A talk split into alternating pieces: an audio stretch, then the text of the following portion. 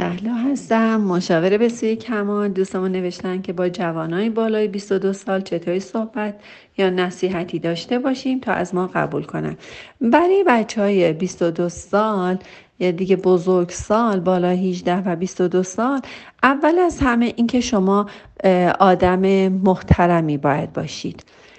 چطوری نصیحت کنید؟ شما بچهاتون نصیحت نمی کنید به شرط این به شرطی شما می‌تونید بچهاتون نصیحت کنید که شما هیچ اضافه وزنی نداشته باشید.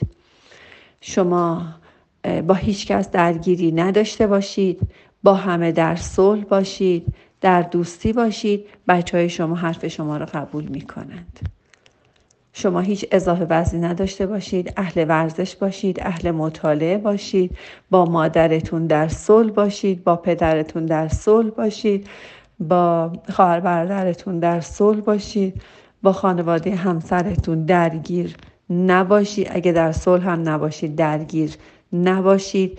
از همسرتون اطاعت کنید تا بچه ها از شما هم حرف رو قبول کنند در غیر این صورت هیچ توصیه یا هیچ حرفی ندارن که با بچهاتون شما رو قبول داشته باشن.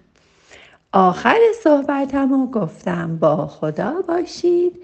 بچه هاتونم میان با شما دوست میشن.